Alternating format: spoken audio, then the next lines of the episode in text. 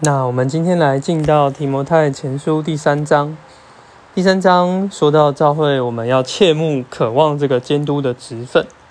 那一到十三节就讲到行政里面这个监督还有执事应该要有的一个标准。那后面呢，第二段讲到这个教会的功用，嗯，启示了教会它的在神面前的心意。好，那我们先来看到这个教会里面的监督该要有什么样的榜样。那首先我们先看一节：人若渴望得监督的职分，就是羡慕善功。这话是可信的。所以做监督，那其实就讲的我们必都必须。盼望、羡慕成为这个教会中的监督，不要觉得好像监督是哎自觉的是高人一等，然后我们谦卑。但其实我们也需要对于年轻的像提摩太，渴望得这样监督的职分，就是羡慕善功是好的。只是这个善功的要求，实在是也是非常的高，很高的标准。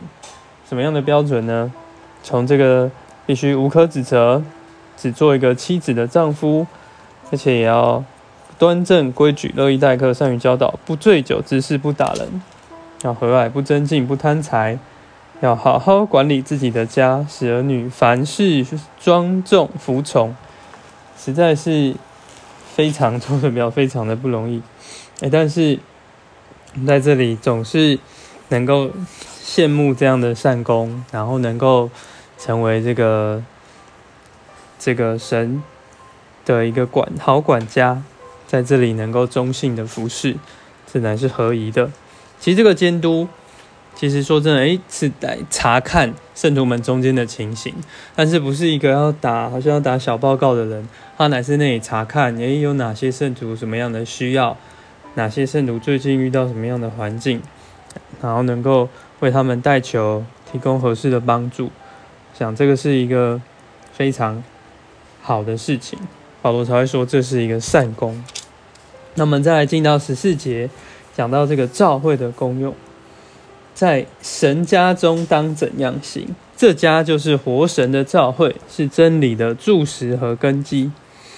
这个很特别，就启示了神的家是什么？是真理的柱石和根基，而且又提到了这个。大灾近前的奥秘，到底这个奥秘是什么？